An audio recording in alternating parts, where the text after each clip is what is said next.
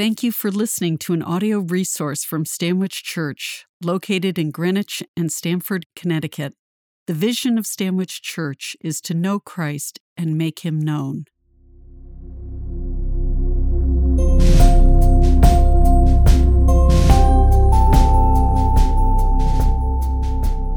The gospel lesson for today is from John chapter 2, verses 1 through 12. This can be found on page 1054 of your Pew Bible. The miracle described in today's passage demonstrates the glory of Jesus as creator and ruler over the material world, as well as his merciful provision for the needs of his people. A reading from John chapter 2, beginning with the first verse. On the third day, there was a wedding in Cana in Galilee, and the mother of Jesus was there. Jesus also was invited to the wedding with his disciples. When the wine ran out, the mother of Jesus said to him, They have no wine. And Jesus said to her, Woman, what does this have to do with me? My hour has not yet come. His mother said to the servants, Do whatever he tells you. Now there were six stone water jars there for the Jewish rites of purification, each holding 20 or 30 gallons. Jesus said to the servants, Fill the jars with water. And they filled them up to the brim.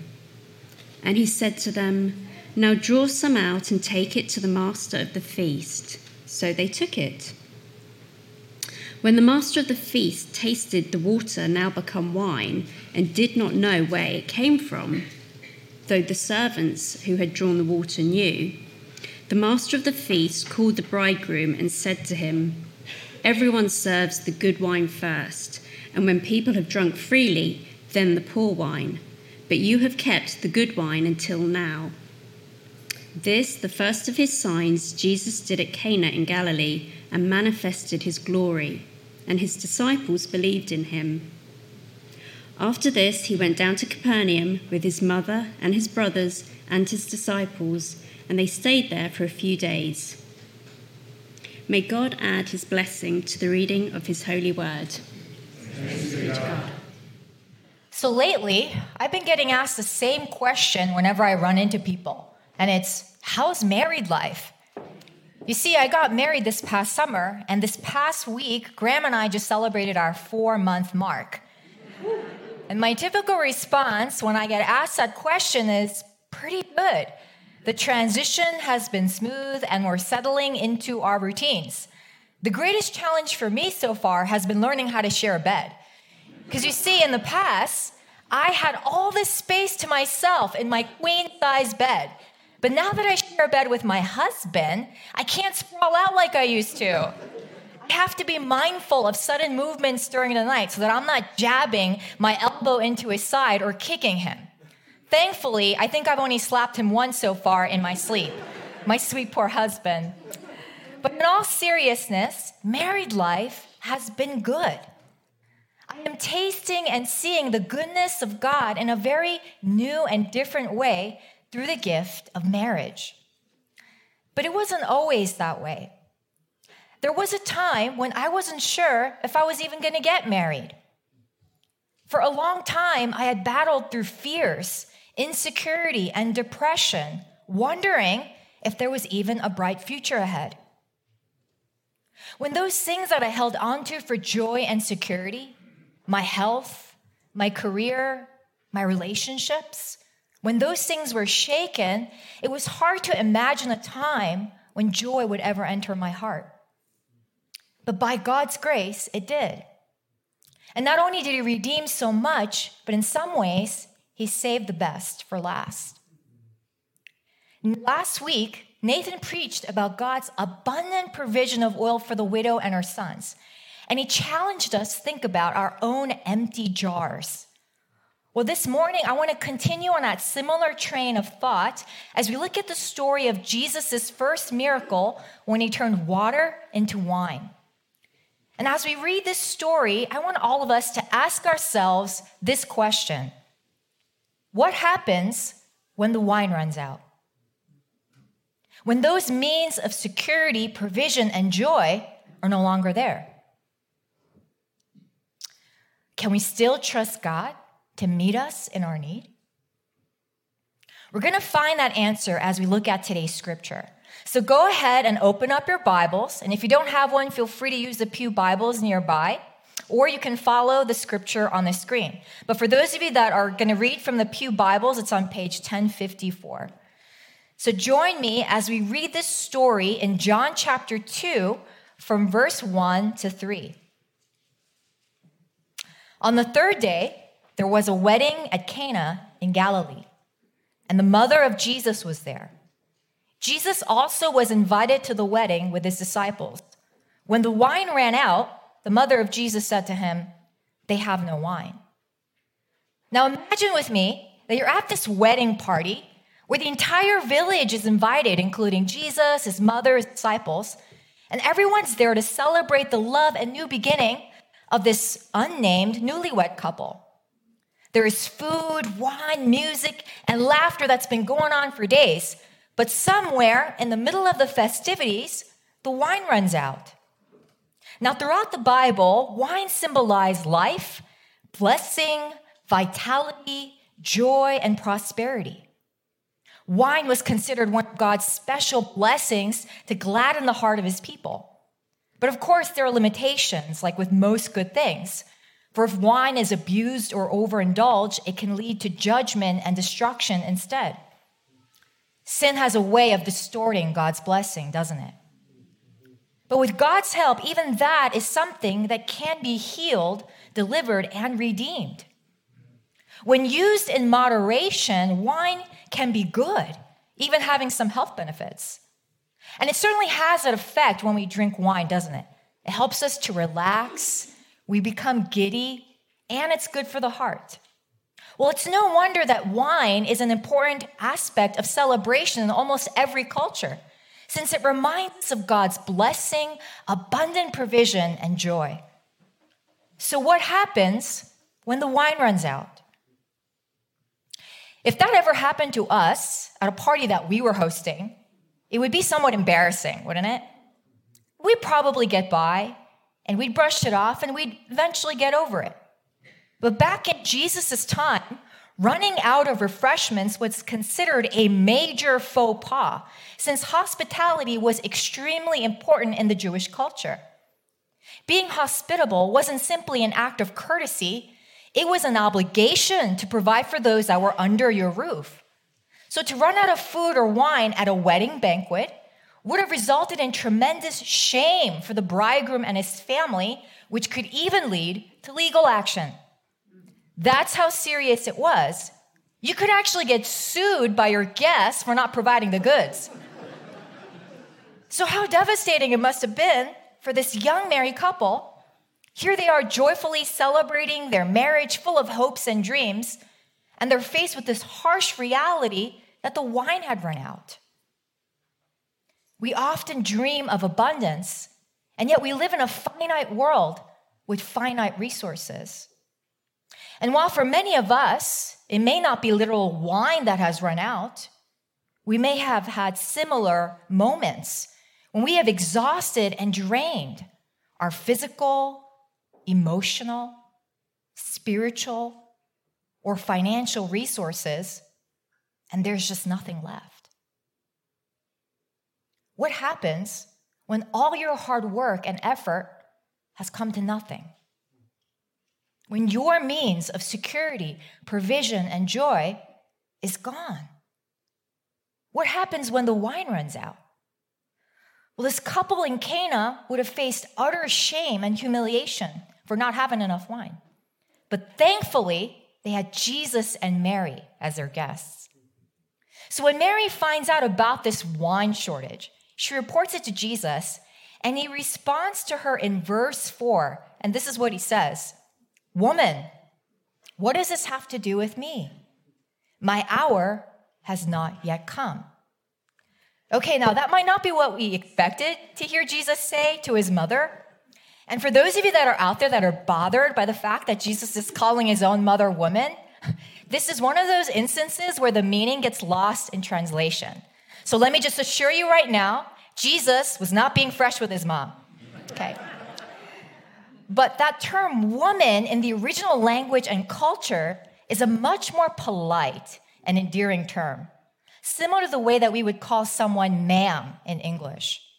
You see, by addressing Mary in this way, Jesus was distancing himself from her to a certain degree, but in no way was he being disrespectful or rude. What he was really pointing out to Mary was that his time had not yet come for him to go public in his ministry. He had not performed any miracles up to this point, and once he did, he would be manifesting his glory, revealing the true nature of his identity as the Son of God to the world. And Mary, like most moms who hear their kids giving excuses when they're asked to do something, does what most moms do. She completely disregards what he says and goes in and tells the servants to do whatever Jesus commands them to do. You know, I actually find this interaction between Jesus and Mary quite humorous. It reminds you that Jesus was indeed human. He had a mom that told him what to do, and he had to learn how to deal with her and family dynamics just like the rest of us. But aside from that, I think there's something significant about Mary's behavior. Even though Jesus said it wasn't his time, there was something in Mary that knew what her son was capable of. She knew that he was no ordinary child. She had conceived him supernaturally and had received many prophetic words about his destiny. It's like that saying, Moms know best. Well, something in her spirit knew that it was time. And she was calling out in Jesus what she knew to already be true of him. He was the promised Messiah, the Savior of the world. And by prompting Jesus to perform his very first miracle, she served as a catalyst for God's redemptive plan to go into motion. So now, as you're hearing all this, there might be some of you in this room that you might be thinking, well, yeah, that's Mary, though, Jesus' own mother.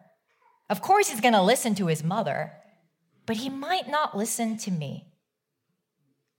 But if you go on and read the Gospels, you're going to find that Jesus listened to all kinds of people who weren't related to him. In fact, many of them were outcasts. Jesus encountered extraordinary faith from the most unlikely people. And there's something that they all had in common. One, they had complete confidence in Jesus. And two, they took a risk and put themselves out there. Mary took a risk of being denied when she made her plea. And even though Jesus initially hesitated, he ultimately did what Mary asked. Imagine what might happen if we all prayed with the same boldness that Mary had. We might witness more signs, wonders, and miracles in our day. And while God may not always answer prayer in the way that we expect or in the time frame that we expect, if we, like Mary, can approach Jesus with the same confidence, knowing who he is and what he's capable of, we can trust that he will work in ways that are far better and greater than what we could have imagined. You see, that's what we find in this text. Jesus does something far greater than what Mary asked. So let's pick up the story starting in verse 6. Now there were six stone water jars there for the Jewish rites of purification, each holding 20 or 30 gallons. Jesus said to the servants, Fill the jars with water. And they filled them up to the brim. And he said to them, Now draw some out and take it to the master of the feast. So they took it. When the master of the feast tasted the water, now become wine, and did not know where it came from, though the servants who had drawn the water knew, the master of the feast called the bridegroom and said to him, Everyone serves the good wine first, and when the people have drunk freely, then the poor wine. But you have kept the good wine until now. Now imagine that you're watching this scene unfold like a movie, and the camera is zooming in on the six stone water jars that are in, the, in this room, a detail that we often miss when we read this passage. These jars that Jesus used to perform his miracle were no ordinary jars. They were sacred jars holding over 100 gallons of water combined, set aside for ritual cleansing. When Jesus used these sacred jars for non ritual purposes, that was considered a bold and sacrilegious move since he was violating religious custom. What this tells me is that Jesus cared more about people and relationships, like celebrating this newlywed couple and adding to their joy, than he did for upholding religious ritual. God is a God who loves people, celebrates them, and wants to enter into their joy. He is not as stuffy, and as religious as we make him out to be sometimes. Another important aspect about these water jars is that Jesus is pointing to something greater that was coming a greater wine and an even greater wedding banquet. In order to purify oneself, Jews would have to use the water from these jars to wash and to cleanse themselves before God. The results, however, were short lived, and they'd have to wash themselves again and again and again because they would sin and they would become unclean again and again. When Jesus turned the water into wine, he wasn't just addressing the immediate wine shortage, but he was foreshadowing the promise of an even better wine that was coming in the new covenant for the cleansing of sin. Whereas water from these jars only wash you temporarily on the outside, the wine, which symbolized the blood of Jesus, washes us permanently, once and for all, on the inside. This is what Jesus pointed to at the Last Supper when he held the cup of wine. And he told his disciples that the cup represented the new covenant in his blood, which was poured out for us for the forgiveness of sins. And this is what we celebrate here every Sunday as the body of Christ. Every week we come to Jesus with our sins, our hurts, our needs, those spaces in our lives where the wine has run out. And here at the Lord's table, we receive the miraculous cleansing, healing, life giving power of Jesus' blood, the good wine. I love that extra detail. At the end of the story, when the master of the banquet calls out to the bridegroom and says to him, You have saved the good wine until now. The wine that Jesus gave people wasn't poor wine, it wasn't mediocre wine. No, it was good wine, the very best there is. And the reason why the wine is good for us is because the cup was bitter for him on the night that Jesus was betrayed. The Bible tells us that his heart was troubled and full of sorrow. He prayed fervently, and his sweat became like drops of blood falling to the ground. In anguish, she cried to the Father, Father, if you are willing, please remove this cup from me. Nevertheless, not my will, but yours be done. Jesus drank that bitter cup of judgment that was reserved for us, for the punishment of our sins, so that we could receive his cup of mercy and forgiveness. Friends, the wine is good for us because the cup was bitter for him.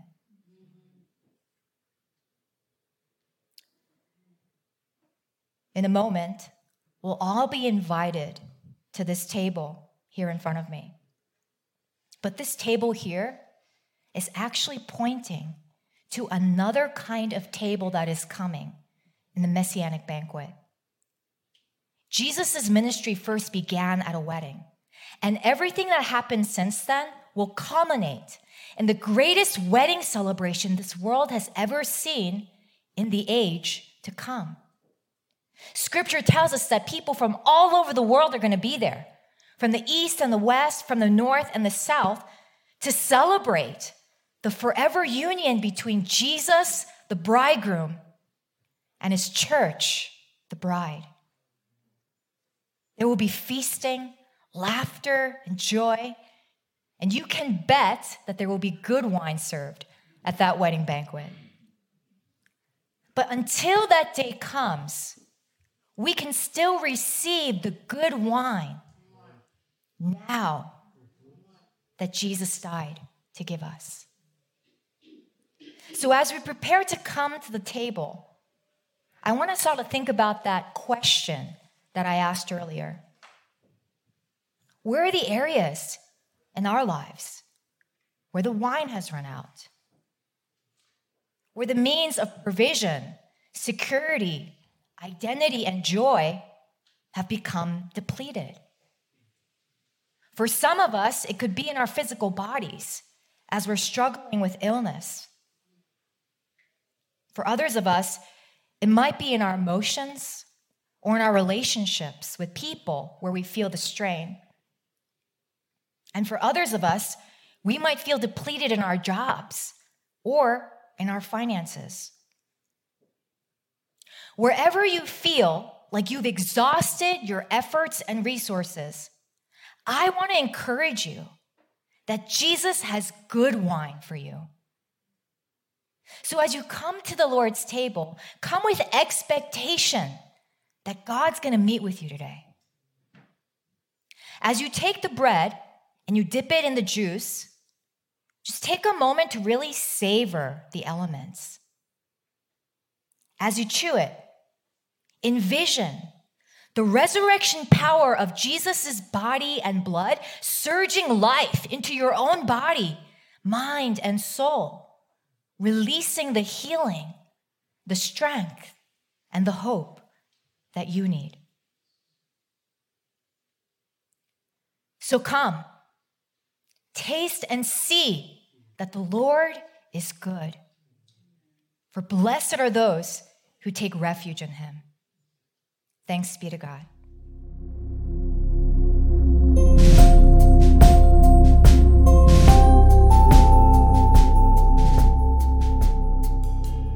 To learn more about the mission and vision of Stanwich Church and how you can get involved, please visit stanwichchurch.org.